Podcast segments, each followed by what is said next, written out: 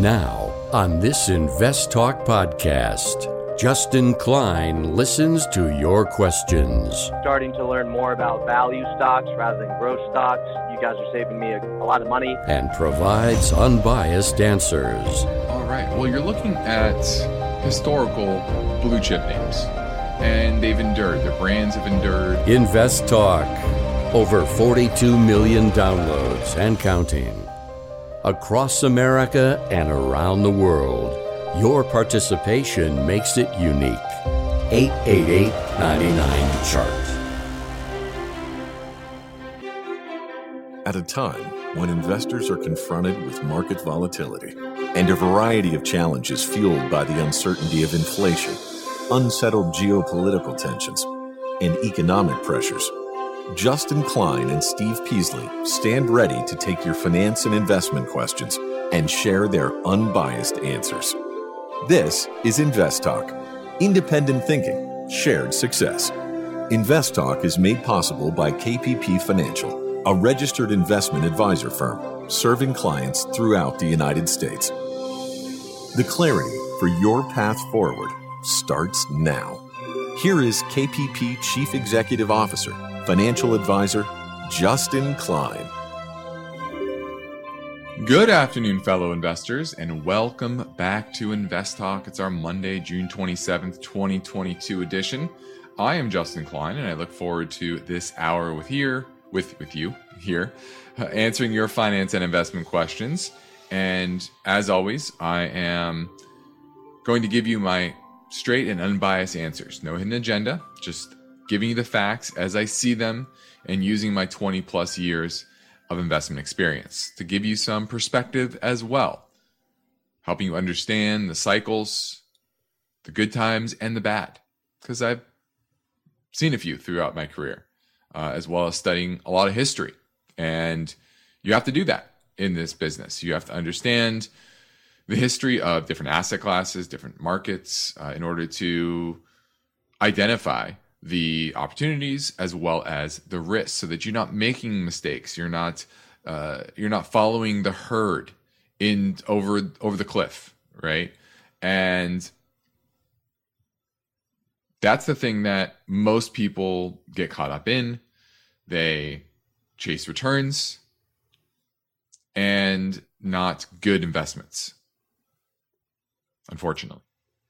But my job is to keep you focused on the good investments, on the good risk versus rewards for you. And today's investing situation is very different than what we've seen over the past few decades. So you have to adjust accordingly.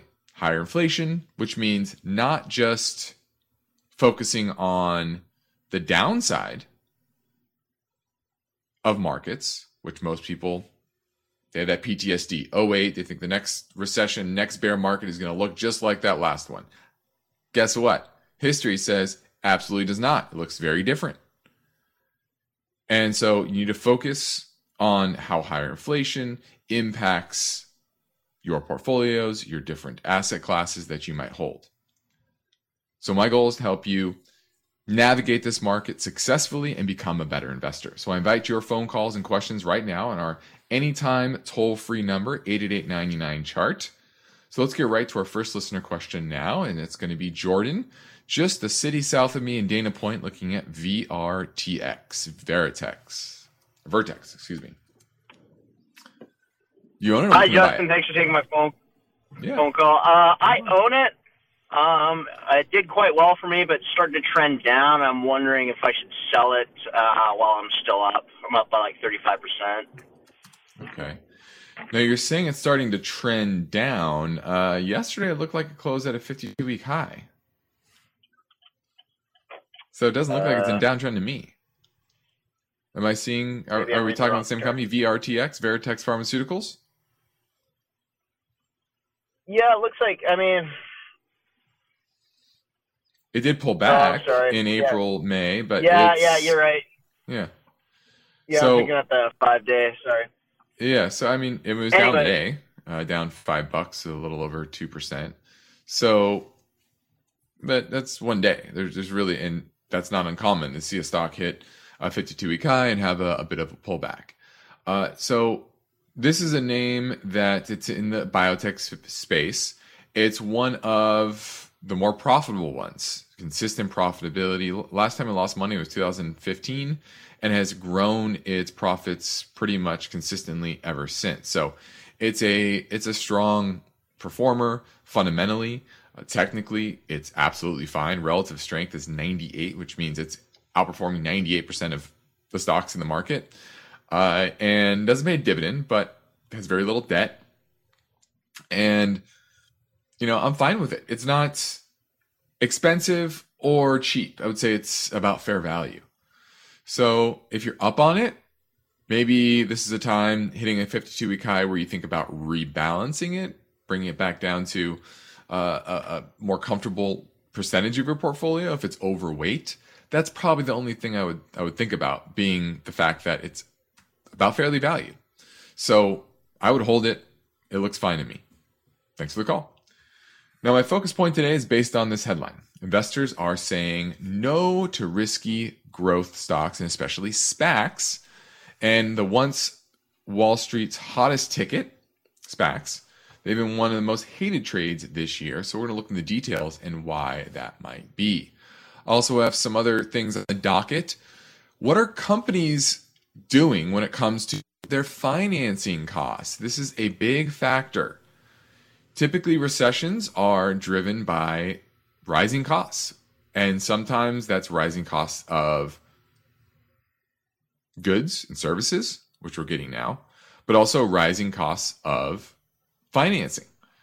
And that can drive decision making both on the personal level, think mortgages and car loans and and credit card loans, but also in the corporate space where a lot of money is borrowed to invest in the business. And higher cost capital can mean tightening belts. Uh, and we're going to look at that. Also, muni funds, leverage muni funds.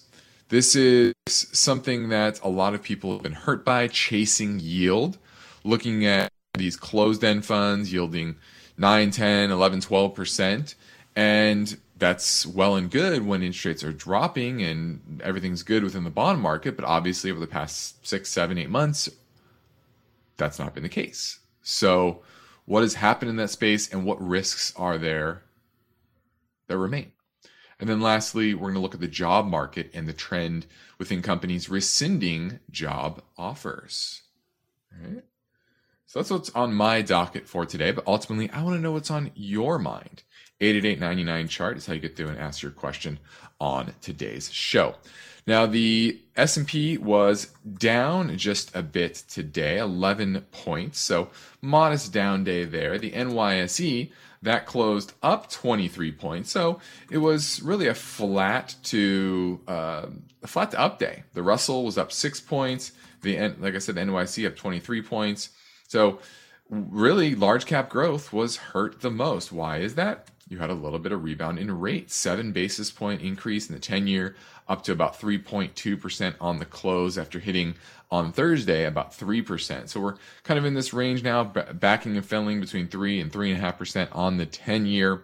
And, you know, the, I think the rebound in the market was over the past week was a realization that commodities are pulling back, and that's going to feed through inflation numbers. That's going to likely feed into monetary policy that may be still tightening, but not as the same pace as we've seen 50, 75 basis points per meeting. Uh, and I think that that realization could bring a relief rally in the market that may last more than just a week or two. It might be a month or two. So we'll we'll see. But uh, that was the market today, kind of flat up unless you were in large cap growth, which we've been warning about. Not a place to be. Now it's an Invest Talk Monday. We are fast moving towards the 4th of July holiday, just one week from today. But for now, we're moving into a break, and I'm here on duty, ready to answer your questions. So give me a call at 888 99 chart. Why do listener questions make Invest Talk better? Which of these would you recommend? Because each caller presents fresh questions in their voice. I was curious if you still think aluminum has a ways to go from here. When do I know the right time to take profits? Should I be looking for an exit? Should I be holding here? And listeners instinctively realize that Invest Talk uniquely offers a welcome dose of investing satisfaction. I think you have a terrific show, and I've learned a whole lot. Hey guys, love your show. Uh, I've been listening for several years now, and I've learned a lot. Justin Klein and Steve Peasley understand what investors need and want. I would look at it from a tax perspective. If there's no tax implications, move on, find better ways to use that money. I'm going with the odds. I think a half position now would at least get you in it and get you watching it so you won't lose track of it. Don't forget to call Invest Talk 888 99 Chart. One of the most rewarding things I do each weekday is host the Invest Talk podcast. I truly enjoy helping investors, and I know that every question counts and every answer I provide will be unbiased. So, as long as your questions involve the stock market or general investment topics and definitions, we set no limits. You, the caller, get to chart the course for each Invest Talk podcast. Justin and I are ready. Are you? Call with your questions anytime, day or night, 888 99 Chart. Let's go over to Kansas City and talk with Jay looking at EEFT. You owner looking to buy it? Yes. Uh, looking to add a small position actually uh, to, okay. and it's Euronet. And what they do is they have a lot of those ATMs in airports overseas. Um, mm-hmm. So you know when you get off the plane in Madrid or Barcelona or in Europe mainly, mm-hmm. and you need to get cash out and get euros, that's their specialty. And was recently overseas about a month ago, and believe it or not, there are lines at those blue and yellow ATMs, and just kind of wondered what your take was on on that company, and it's kind of short term. Uh, how we're looking. Thanks for taking the call. I always learn a lot and listen. Appreciate it. Appreciate it. Thanks for giving us a call. Now, this is Euronet Worldwide. And this is interesting. Interesting name because clearly there is risk with travel, uh, but travel has rebounded in a big way. And they earned seven dollars pre-pandemic, 2019, and then that fell to 282 in 2020, 220, uh, sorry, 2021, uh, three dollars and about 70 cents and expected this year to make over seven dollars. So go past the 2019 earnings level and then go all the way up to nine dollars and 37 cents next year. And if that's the case, it's trading at a 12, 11, 12 times forward looking earnings, which is relatively cheap, strong return on equity. And I kind of like this, to be honest with you. Now, certainly there's recession risk and the fact that if more people are laid off, less money in their pocket to go travel, uh, that's certainly a, a, risk. But there's also a lot of pent up demand. People that want to go on big trips or go over to Europe, travel around the world, and uh, you know, you know, catch up after uh, two years of being shut shut out. So I'm going to give this a thumbs up. The fundamentals are strong. The free cash flow remains consistent. Yes, it had the dip, but uh, even with that dip, it's uh, already back to near pre pandemic levels. So I'm going to give EEFT Euronet Worldwide a thumbs up. Let's go talk to Don- Tony in San Diego looking at VLAAX, a mutual fund, which would be Value Line Asset Allocation Investor. Do you own it or looking to buy it? I'm looking to buy. Okay. So this would be a large cap. This is a blend, really. It has. Uh, let's look at its overall. Look at portfolio. Just getting this up here. So it has about 67% in U.S. equities, 27% fixed income, about 5% cash. So you're mainly invested on the equity side in large cap growth. Uh, so Danaher, Internet, Intercontinental Exchange, Thermo Fisher Scientific, Cintas. Those are some of the few of the top holdings. Intuit, Mastercards, not your typical large cap growth, not your Amazons and Googles of the world. So I like that that it's a bit more diversified, but I don't like that it's still focused on the large cap growth side of the market. Uh, and you have some, and then you have an expense ratio over 1%, 1.03%, which for a blended fund of just a mutual fund, you know, I think that's pretty expensive in my mind. Uh, what what's making you look at this name? Well, it's diversified and it's uh mm-hmm. it's a uh, value fund. It says value, so I don't know. Well, just okay. So this is a good example. Just because it says value in the title doesn't mean that it is a value fund. So value line is an s is a uh, fund family, but that does not mean that the investments inside it are actually that are actually value investments. Okay, and if you understand the portfolio makeup, you'll realize that most of the companies are in the large cap growth side. That's where it kind of leans uh, and this is according to, to, to Morningstar. So you know, is it probably better from an equity standpoint than the S and P as a whole? Yes, but this is not a value leaning mutual fund. It's just called the value line, which is a fund family, uh, and, and so understand that difference. So I'm going to pass on this one. It's okay, but definitely wouldn't be nowhere near the top of the list of the type of uh, diversified mutual funds that are out there. Thanks for the call. This is Invest Talk. I'm Justin Klein, and I'm happy to take your questions right now at 888 99 chart.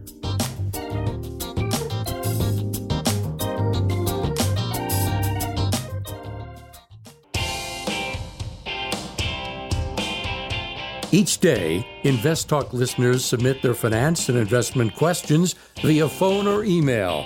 Would you like your question to be put near the top of the list? Just take a minute or two to leave a review and rating for Invest Talk at iTunes, and be sure to include a brief question with your iTunes review comments.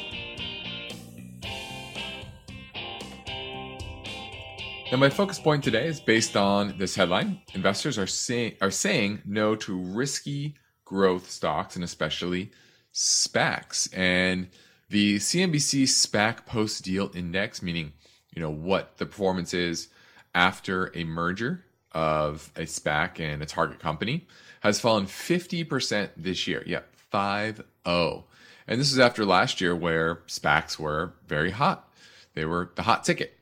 And there's a combination of factors, obviously, higher interest rates, uh, but a big part of it is regulatory crackdown on the things that these SPACs can say to entice investors, as well as disclosures they need to make, uh, and just the realization by these regulators that there's a lot of shady business going on in the SPAC world, and the complexity has caused a lot of trepidation. You know, when there's uncertainty in the market, the things that are least understood become less in value, right? Because people are focusing more on the risks, the downside, as opposed to when things are good, they just focus on what potentially great things this company could become.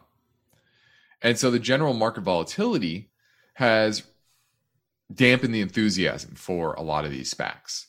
And there's some big laggards. Uh, British online used car startup Cazoo and mining company Core Scientific and autonomous driving firm Aurora Innovation. They're all down more, more than 80% this year. And even high, fo- high profile transactions that of SPACs that were proposed are also falling through. SeatGeek was one of them, and that fell through. And so what you're what you're going to see over the next probably 12 months or so is a lot of these SPACs getting desperate. Remember, when they raise capital in their IPO, there's no company there. It's just a a bank account basically, uh, invested in treasuries typically, and that money is earmarked for some sort of acquisition. But they need to make that acquisition within two years Otherwise, you have to return the money to shareholders. And all the money that the promoters spent on underwriting and everything, they're out. They're out that money. It costs millions of dollars to get a company listed on the exchange to go public. And this is one microcosm. And it's usually when bear markets start, they tend to peak out. the, the, the, riskiest things tend to peak out the soonest. Uh, but it is an area that you want to watch because if you can really unpack the different names, there are bargains out there.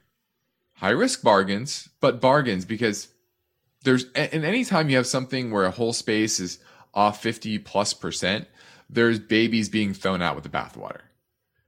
Now, in the SPAC space, 90 plus percent of it is just a money grab and just greed run amok and there's really no substance behind these names, but that leaves 5, 10% that actually are well run, that have good leadership, that are acquiring or have acquired a solid company at a reasonable price. But this is where value investors thrive is finding opportunities like this. So understand that this is a lesson you should learn from this cycle is not to just buy the hype.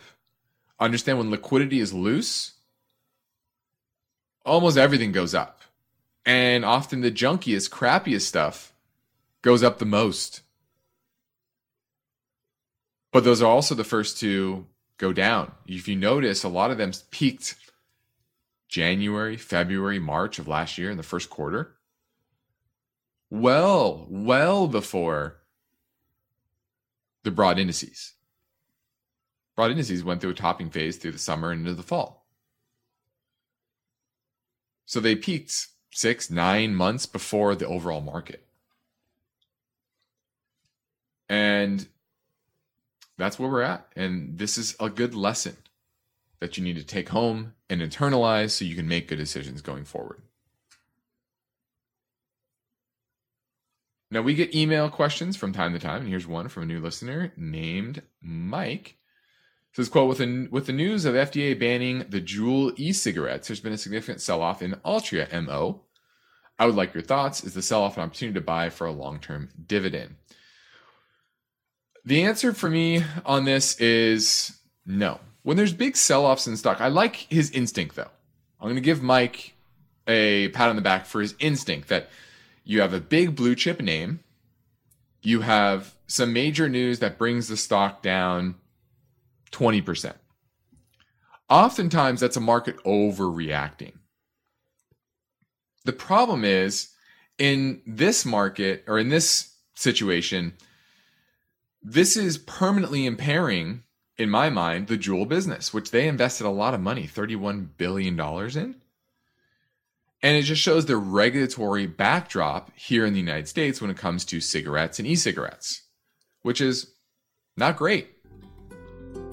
And so, typically, like I said, when you get this big sell off in a blue chip, the instinct should be I want to buy because it's probably temporary news. I think this is actually worse because it impairs it and it shows the regulatory backdrop that's bad. That's why I rather own cigarette maker that's uh, around the world and has exposure there as opposed to here in the US. So, no, no NMO. Now we're heading into a break, so I'm ready to take your calls right now, live at 888 99 chart. eBay Motors is here for the ride. Remember when you first saw the potential? And then through some elbow grease, fresh installs, and a whole lot of love, you transformed 100,000 miles and a body full of rust into a drive that's all your own. Look to your left, look to your right. It is official. No one's got a ride like this. There's nothing else that sounds like, feels like, or looks like the set of wheels in your garage. With over 122 million parts, you can make sure your number one ride or die stays running smoothly, so there's no limit to how far you can take it. Brake kits, turbochargers, engines, exhaust kits, roof racks, LED headlights, bumpers, whatever your baby needs eBay Motors has it. And with eBay Guaranteed Fit, it's guaranteed to fit your ride the first time, every time or your money back. Plus, at these prices, well, you're burning rubber, not cash. Keep your ride or die alive at ebaymotors.com. Eligible items only, exclusions apply. Let's say you've been thinking about learning a new language. Okay, why? I mean, how would it come in handy? And where would you want to use it? Could it be that you have an upcoming international trip? Or maybe you want to connect with family members or friends from a different culture. I think you should know about Rosetta Stone. With millions of users, it's been the world's most trusted language learning program for 30 years. Rosetta Stone is available on your desktop or as an app with Audio Companion and the ability to download lessons offline. Rosetta Stone truly immerses you in the language you want to learn.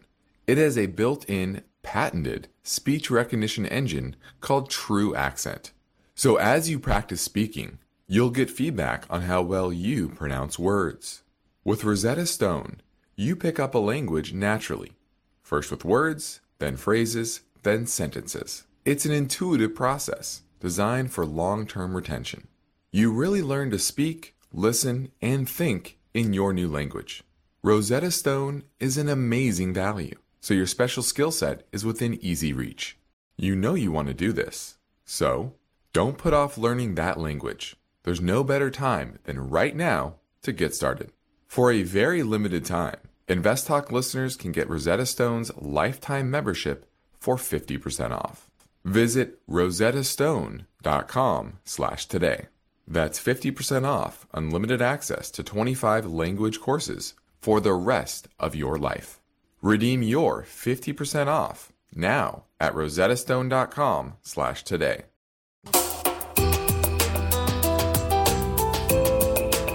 The markets react to uncertainty. Are you prepared? Is your portfolio balanced? Is it optimized? Your financial future depends on the answers to those questions. Justin Klein is here now and ready to talk with you. Call Invest Talk 888 99 Chart. Let's go to Los Angeles and talk to Sam, looking at a couple of mutual funds. How you doing, Sam? Yes, sir. So you're looking at Hello. VEIPX and PARWX, correct? Yes. Yes. Okay. And you own these, looking to buy them. What's what's getting you interested in them? Uh, to buy them. Okay. And how did you land on these two? Well, they have very good returns. Okay. Uh, returns year to date, long term. How how are you classifying? Long, long term. Long term. Okay. Yeah, they do have pretty solid returns, and one is the uh, let's see, scrolling up here, Vanguard Equity Income Investor Class VEIPX, 0.28% expense ratio there, which is uh, pretty solid. And performance wise, it's definitely held up much better than the market, down only 6% on the year. Last year was up about 25%. So I like that. Uh, the other one, Parnassus, Parnassus Endeavor Investor, much higher expense ratio, 0.88%. And performance wise, it's down 15%. So it's definitely underperformed. Now, that had uh, better performance last year, is up 31% versus the, the other one was up uh, 25. So Parnassus is definitely going to be a little bit more aggressive, uh, more volatility there. Whereas the Vanguard one, you're going to get lower volatility uh, and lower expense ratio. So I think it depends. Both are large cap value, so you're leaning in the right direction. So I like that. But then the question is, you know, how much risk do you want to take? Uh, Vanguard value leans a little bit more on the value side. Uh, the or sorry, Vanguard equity income leans a little bit more on the value side, whereas Parnassus leans slightly more on the growth. So if I'm picking one, I'm going with the Vanguard. Lower fee, a little bit lower risk, certainly outperforming in this market, and I like that. Okay, thank you. Thanks for the call. Let's go to Mike in Michigan, and he wants to know how much how to know when a stock has too much debt. Uh, hi, Justin. Uh, thank you uh, for taking the call. I, I love the show, and I'm, I've been gradually trying to move out of growth and into value after listening to you guys. But okay. um, I know sometimes you guys talk about doc, stocks have too much debt, and I, I, ha- I use Fidelity as a broker, and I see different methods of measuring debt. There's like long-term debt to equity, there's debt to assets, debt to capital, current ratio. So, how do you guys know when? What? And I see some measures are well over 100 or 200 percent ratio, and some are, you know, whereas the other ratio is maybe un, you know, less. So, how do you go about determining what's too much debt? It's a great question, and there's no one answer. I'll tell you that. Uh, you have to look at it compared to other companies within the industry. Uh, but most Okay. importantly, you need to look at it in relation to the stability of their business and their cash flows. Some companies have wildly variable cash flows and profitability because they are price takers. Think of a lot of commodity companies. Price of the commodities Mhm. fall, that's the price they have to take. They need revenue, they need cash flow, they need to sell their product. Whereas other companies, think of consumer staples, they have pretty consistent cash flows and earnings, not very cyclical. They have some pricing power, uh, etc. So you need to look at that first off because a snapshot of one year could mean anything in the context of a variable business that has a lot of variation to its its cash flows. So that's number one is where is it lying in that full cycle? Okay. And then there's different Okay. metrics like uh, current ratio. There's something called the Altman Z score. There's times interest earned, meaning how much are they earning compared to their their interest they're paying on their debt, etc. All those need to be comfortable. Um, Altman Z score, you want that to be high, not below two. Times interest earned, you want that to be you know, many multiples, uh, at least probably five times uh, the cost of its of its interest, etc. So there's a lot of metrics that go into this. Um, there's debt to uh, debt to equity. Uh, what's the measurement of debt compared to their their assets, for example? Uh, so there's never one answer, and you really have to understand it in the full context of the cycle. And that's what we do with the bonds that we buy for clients is okay, what is it trading on? How variable and how risky is this business? Are they going to be able to pay uh, in a rough economic environment? And so I wish I could give you a straight, simple formula, but there really isn't. Um, it's really a complex picture uh, that takes many variables to consider. So thanks for the call. Now let's pivot over to debt since you're speaking about that.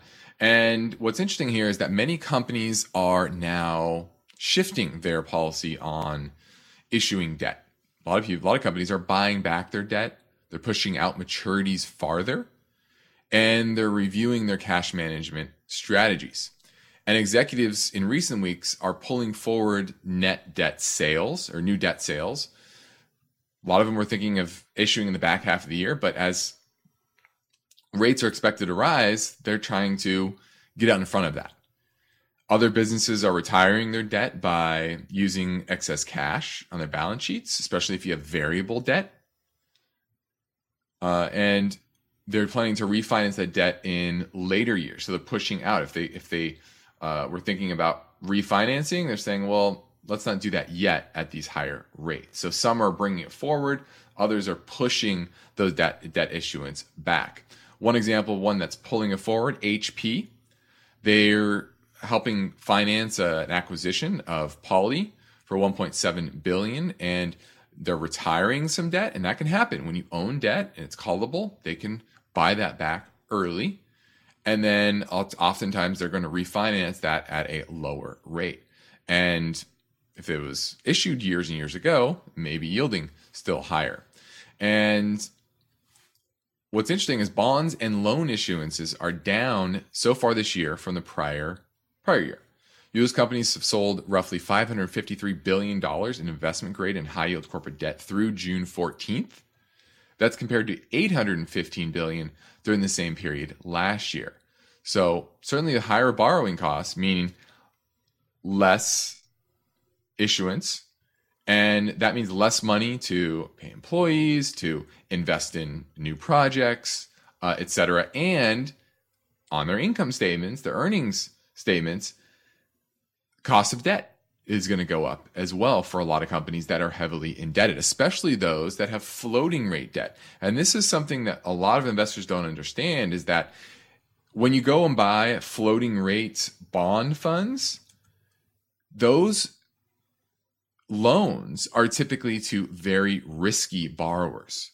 If you're a steady, strong borrower, you're an investment grade company, you're going to very likely have fixed rate debt and so a lot of people look in a rising rate environment, they think, oh, I want floating rate debt because the, the, the interest is going to rise over time along with interest rates. Well, remember, there's two sides to bonds there's duration risk, and then there's default risk. And the default risk in a rising rate environment, and especially an inflationary environment like this, rises for a lot of companies, especially if you're kind of marginal. And so if you look at like BKLN, which is the Invesco exchange traded senior floating uh, senior loan ETF, which is a floating rate, that's so far down this year about let's see, about ten percent,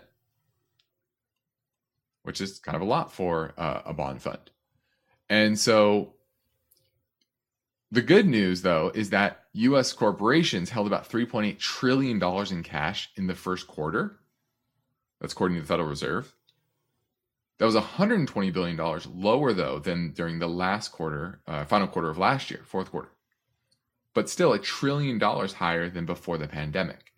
So, well, the economy's slowing, and certainly the economic backdrop is getting more difficult companies are flush with cash. Think of the PPP programs, remember?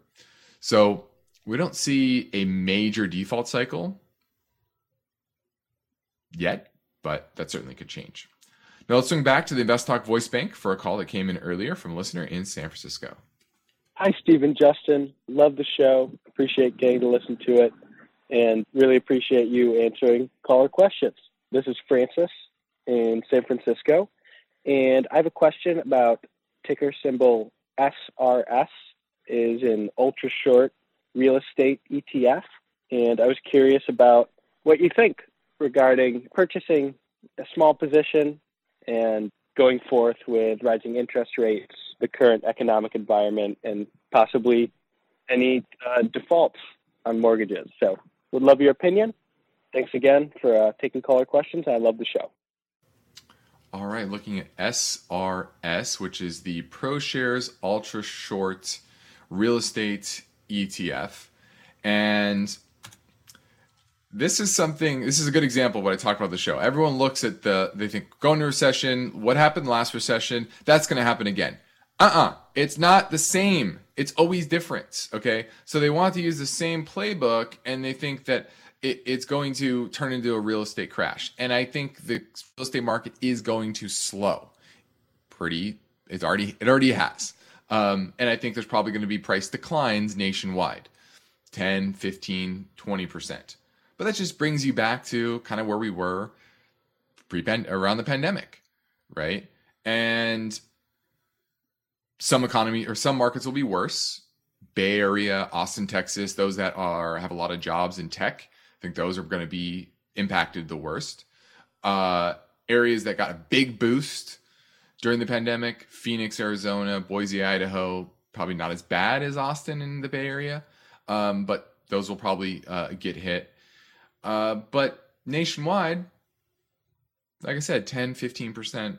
I think is is standard, but there's not the same environment when it comes to homes. There's not an oversupply of homes. In fact, there's still an undersupply Uh, inventory is rising relatively fast, but still at a low level. You have homes that are in the pipeline, but because of the cost of inputs, the the home builders have been slow to build. Now they are building a lot, and a lot's going to come on, but you know you're you're in a situation where we're already undersupplied in the number of homes in this country. Whereas 06, 07, we were oversupplied. There was way too much building. And then you added on top of that a very bad lending environment where people or, or the, the banks, as we know, made egregious loans. That's not the case anymore. So there's not going to be this glut of homes uh, foreclosures on the market because the vast majority of people that bought homes can afford them. Okay. So is the housing market going to weaken? Yes. How is it going to weaken? Yes. But that does not mean you have an 08 crisis again. One thing you have to learn, have to learn, the next recession is not caused or even similar magnitude than the previous one. It's always very different. Okay.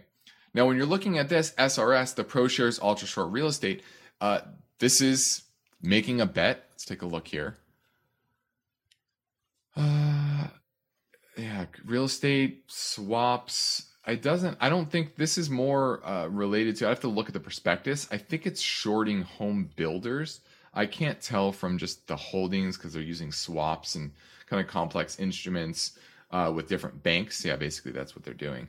You, they're, they're, the banks are counterparties: Goldman Sachs, Bank of America, UBS, etc., Morgan Stanley. So I can't tell from this exactly what they're shorting, but this isn't a name that I would, after this move, be that short, especially if rates have topped. If inflation's topped and the Fed's going to moderate their tightening cycle, I, I, I could see a big relief rally in this space. Um, so, and it's, remember, it's leveraged, it's an ultra short. So anything that's leveraged two times, three times, this is, uh, I believe, two times, you only want to use this as a short term trading vehicle, meaning two, three weeks at a time, most. This isn't something you hold longer term. Okay. So, hope that helps. Hope that gave you a little bit of perspective on what this cycle is going to look like. And while I am a bit bearish on housing prices, I'm not that bearish on a lot of housing stocks because there's still demand out there. Uh, and how home builders, for example, their gross margins are at about 30%, which is much near record highs. But their gross margins typically are only in the 20 25% range. So they have room to cut prices and still make, you know, kind of trend earnings. So are they over earning? Yes, but they're probably not going to go into negative earnings because once again, their margins already are above average. So hope that helps. This is Invest Talk. I'm Justin Klein. We have one goal here is to help you achieve your own version of financial freedom, and our work continues after this final break. So get your questions in now at 888 99 chart.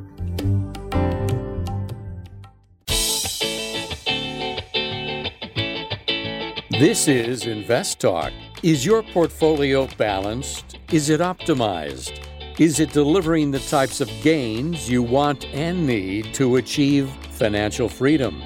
Well, turn up the volume because there are many questions that deserve unbiased answers.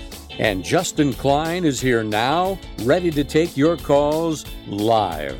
888 99 Chart. Hi, Justin or Steve. I would like to get your thoughts on the oil and gas sector as of late, specifically Pioneer Natural Resources, ticker symbol PXD, they recently had a pullback nearing the 200-day moving average. I was wondering if you had an entry point or if you would wait a little bit. Thank you for all that you guys do. Bye. All right, PXD, and this is Pioneer Natural Resources. They're headquartered in Irving, Texas. They're an E&P company mainly focused on the Permian Basin in Texas.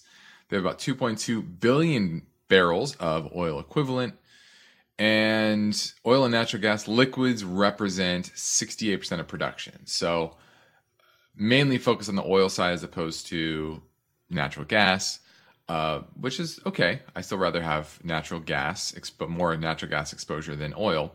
but that's okay. Still doing very well. Obviously, earnings in 2020 only two dollars per share, which actually not that bad compared considering in 2020 oil prices went negative. They only lost money in one quarter, so that's impressive. So I like this company overall, their consistency of their business and their execution. Earnings this year is supposed to be $33 per share, trading at $230 per share. So, based on this year's earnings, extremely cheap. But next year, expected to have earnings of $28.57, down 14%. Uh, but as with all oil companies and commodity companies, it's based on mainly the price of oil, price of their end product. And that's pulled back some. And I actually think for the balance of the year, you're going to probably go into more of a consolidation phase as the world just kind of deals with higher oil prices, the, the economy slows. And that's certainly going to create some demand destruction. Uh, the sanctions on Russia, I don't think have had as much impact as the market is pricing in uh, to actual supply on the market because Russia, they're just basically selling oil at a higher price than they were pre pre invasion, at a still a discount, but they're earning just as much money, and they're selling it to places like India and China. And so, oil is global market. So I actually don't. I'm not as bullish on oil for the balance of the year as I am on natural gas, which is harder to move. Uh, but when you're looking at oil companies, Pioneer is one of the best ones, uh, one of the better ones, to say that. So I wouldn't chase the dividend. It says 12.8%. I don't think they're going to, you know, probably maintain that longer term. Um, and the price does look to be pulling back near term. I'd be a bit patient. I'd be looking to pick it up around 180, 185 in that area. That's where I think there's uh, pretty good support. Eh, yeah. And then the next support would be around 160. So uh, I think there's probably more pullback in the balance of the year for PXD, and that's when I'd pick it up in that 175, 180 area. Thanks for the call. Now, lastly, let's touch on leveraged closed end funds. And with yields at rock bottom rates over the past decade, high net worth individuals have been looking for tax free income, and where they've turned are to closed end funds. They have about $60 billion in those closed end funds.